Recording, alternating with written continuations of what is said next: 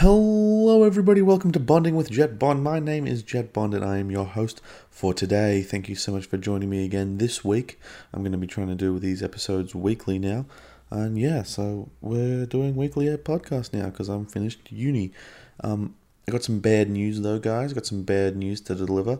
Um, unfortunately, because of the dangerous aspects of last week, I had to go to hospital because of the injury that, that I sustained through last week's episode with the action figures. I just think that's a bit too dangerous for me, so I'm going to be changing it up again this week. We're going with a different different format because I don't know, just action figures are a bit mm, they're a bit dangerous and they're pushing out the wrong message. So today is a completely different episode with a completely different format. So, let's play the music.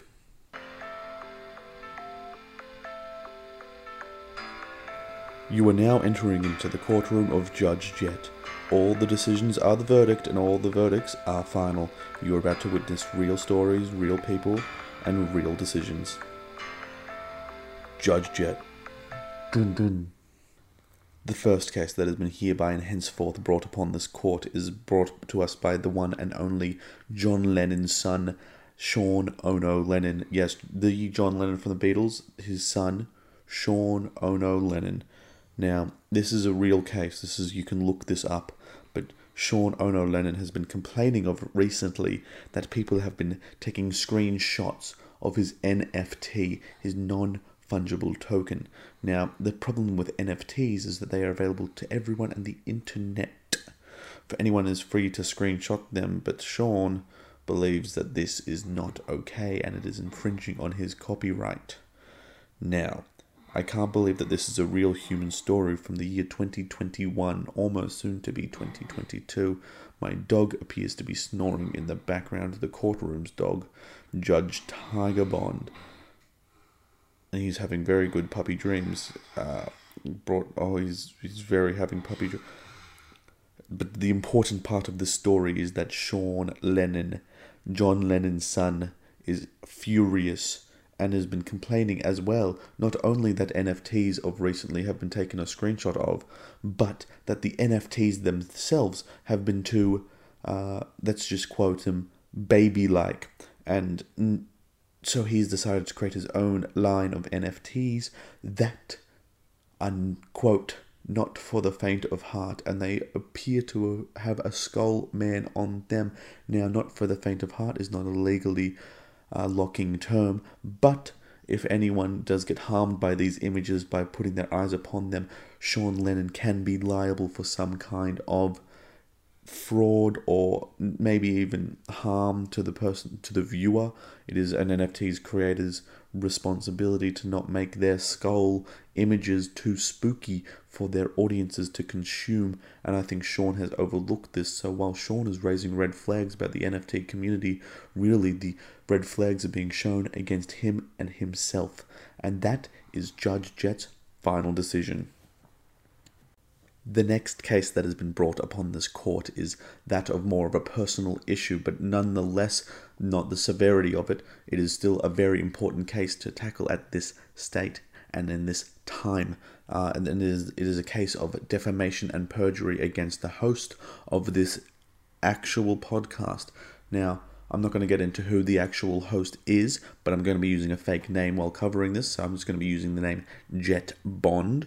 Um, so Jet Bond has been facing a lot of uh, criticism and, and criminal uh, intent thrust against him and harm thrown his way only simply due to the fact of the lies and misinformation spread by the one and only Aidan Wilcox. Now, Aidan Wilcox has stated on his Instagram story that Jet Bond will be starting a YouTubing gaming channel, and that is simply not the truth. Jet Bond does not wish to associate with gamers, nor does he not game. Jet Bond is not implicated within the act of gaming, and I want to make that clear as a judge that these statements are defamatory and can lead Aidan Wilcox up to about three to five years in jail simply by stating misinformation to his, I want to say, thousands upon thousands of followers. Now, if Aidan Wilcox wishes to defend himself in person or on this podcast, he is free and he is able to uh, to state his case and to fight back against these claims. But in the meantime, without having his um, rendering of the issue at hand, we have to only say that he is in fact as guilty as anyone could possibly be in this situation, and Aidan Wilcox will be able to face his crimes. We do not know, but we will let this one be on the guilty side. So that is the final verdict of the Aidan Wilcox case. Up next, presiding in front of the courtroom, is a curious case of stolen identity. In this caper, we will be seeing two people trying to say that they are different from one another, but in fact, I believe that one has stolen and backstabbed from the other. Let's see and open up this case. Now, the victim in this case is hard to tell, since both parties claim that they are the original proprietor of their image. Now, that is a difficult case to call because who is the victim and who is the suspect. Now, we can't tell this one, but from my standing, I will say that the victim here is the gremlin from Gremlins. Now, what do you you might be thinking to yourself in the courtroom today? But Jet, what do you mean? The victim is the gremlin from Gremlins. Isn't that the villain in that film? While yes, some people can be a villain in some sort of stories, but can only be the victim in others, and it is with that case with the gremlin from Gremlins. Now, the gremlin from Gremlins, I believe, has had their identity stolen by the one and the only Baby Yoda. Now, you may be seeing some you may be going jet, but that's that's completely different companies. One was in the eighties, one was in the now times, and that's why I'm saying exactly, exactly. I feel like Disney and the Star Wars Corporation has seen the cutenesses of Gizmo with the reptilian, um, wonderful form of the actual gremlin side to Gizmo, and have gone, why don't we smash those two things together and make Baby Yoda? It worked for Gizmo, why will it not work for us? And there is a flaw with that, as it is the pri- propriety, the pro- proprietary uh, copyright of the Gremlin in the Gremlins film, not the Star Wars Disney. And I've looked through all the I've looked through all the research, I've looked through all the credits, and not once do they claim that they have got the image of Baby Yoda from the Gremlins from Gremlins. Now, that is a crime and can send Walt and his and the Star Wars gang straight to prison for up to three to five years for this copyright infringement and stolen identity. It is a serious crime to steal someone's identity. We do not know what Baby Yoda's social security card number is, nor do we know what Baby Yoda's driver's license looks like. And until we see that, until we see Baby Yoda's date of birth and if we, his identity actually has been stolen, we can't be sure of what to say. But in the Jets in, in Jet Jet's court, Jet's the judge, and Jet says Baby Yoda is guilty. The next case that has been brought in front of the court today is one of another personal issue that someone has against the host of this podcast, and I want to clear the air of that issue. Now, I've been getting some complaints about my from my from from my uh, co-workers uh, here at, at court Jet at the at the Jet court.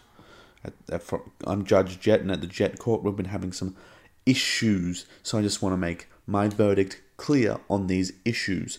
Now I've been told by some of my co-conspirators and my co-workers that uh, they don't believe that a dog should be allowed to be in a courtroom, let alone be declared and decreed as a judge. Now I think that is blatantly inappropriate to Judge Tiger, and I think that is uh, actually very hurtful and can, can be considered as workplace bullying against the uh, beloved Judge Tiger. Um, now, Judge Tiger may have some different opinions to other people and might be less inclined to bark up the wrong tree, uh, so to say. Uh, but Judge Tiger is, is, is a reverent judge and is, has been nothing but good, and he's been a very good boy. He's been the best boy that he can be, and I think he believes to be in this courtroom no matter his status as if he is a human or not. He has done nothing but uh, fetch me the right documents when I need them, even though I don't need to ask him to, he just does it anyway. Um, he's just a very good people person. He loves people, but he is fair with people. He he gets angry at certain people. That is true, but that is only if they are big and scary and mostly men. He doesn't like men, and I don't see a problem with that. I think that's a, a good thing because a lot of people have uh, prejudices, and Tiger doesn't. Judge Tiger, sorry, the Honorable Judge Tiger does not have those prejudices that most people have in this system. So I think Tiger belongs in this courtroom, and honestly, he is a better judge than most of the other people in this courtroom, besides from me, myself, and I. And I believe that that is the final verdict on that one. The next case that has been seemingly brought to my attention is that of an older case. Nonetheless, it makes it no less important today than ever because this case happened about 15 years ago in 2005. We are getting old. Now, this case, uh, if I can remember correctly, is about deceit, revenge, backstabbing, and most importantly, murder. Our little case begins, or shall I say, begins to end, with the one Michael Abernathy who was travelling home from a short stay at Sausage Gully, which, yes, is a real place down near Lorne. He's travelling alone and he's presumed to be travelling back to his house up in Preston. Now, unfortunately, Michael Abernathy didn't quite make it home that night. In fact, Michael Abernathy was never actually seen ever again. His body, shall I say, is still undiscovered.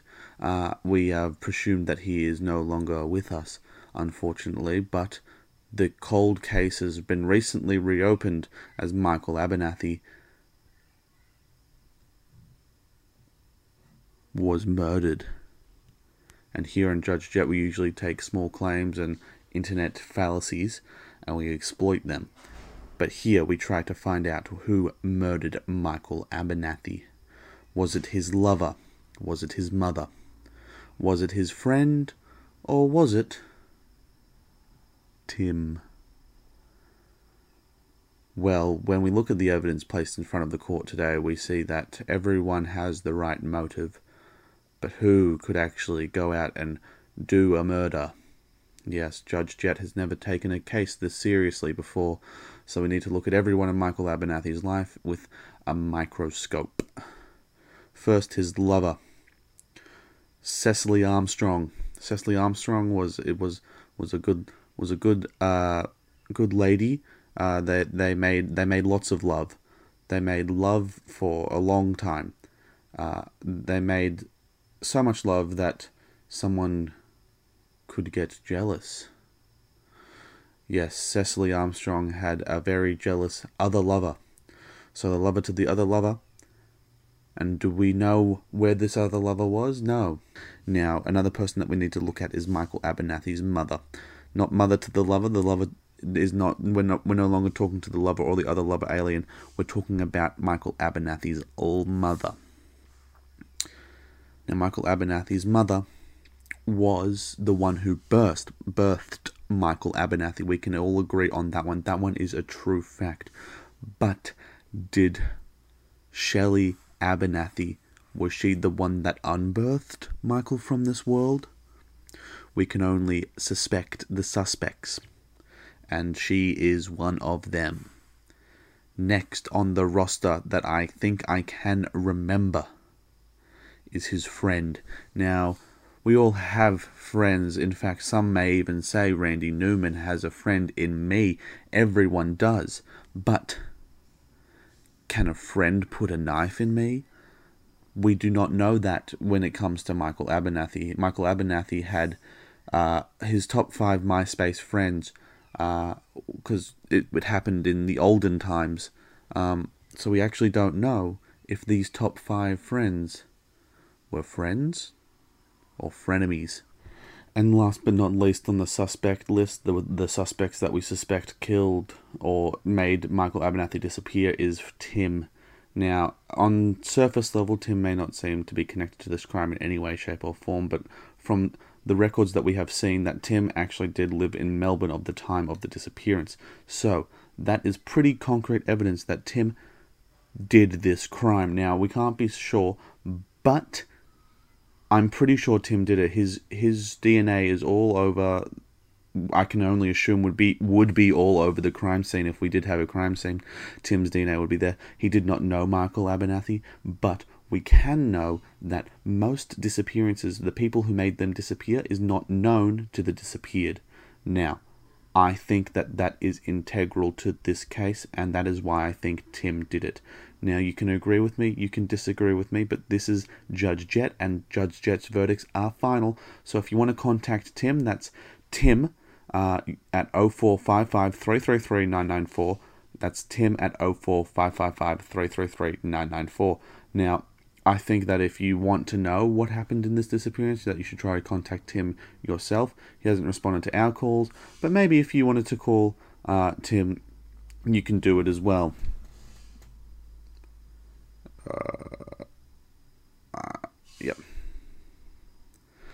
Okay, so I'm just getting an email at the moment. Sorry, I'm just getting an email that I'm being disbarred from the court by giving away confidential information that I shouldn't have given out publicly because uh, this is a live podcast.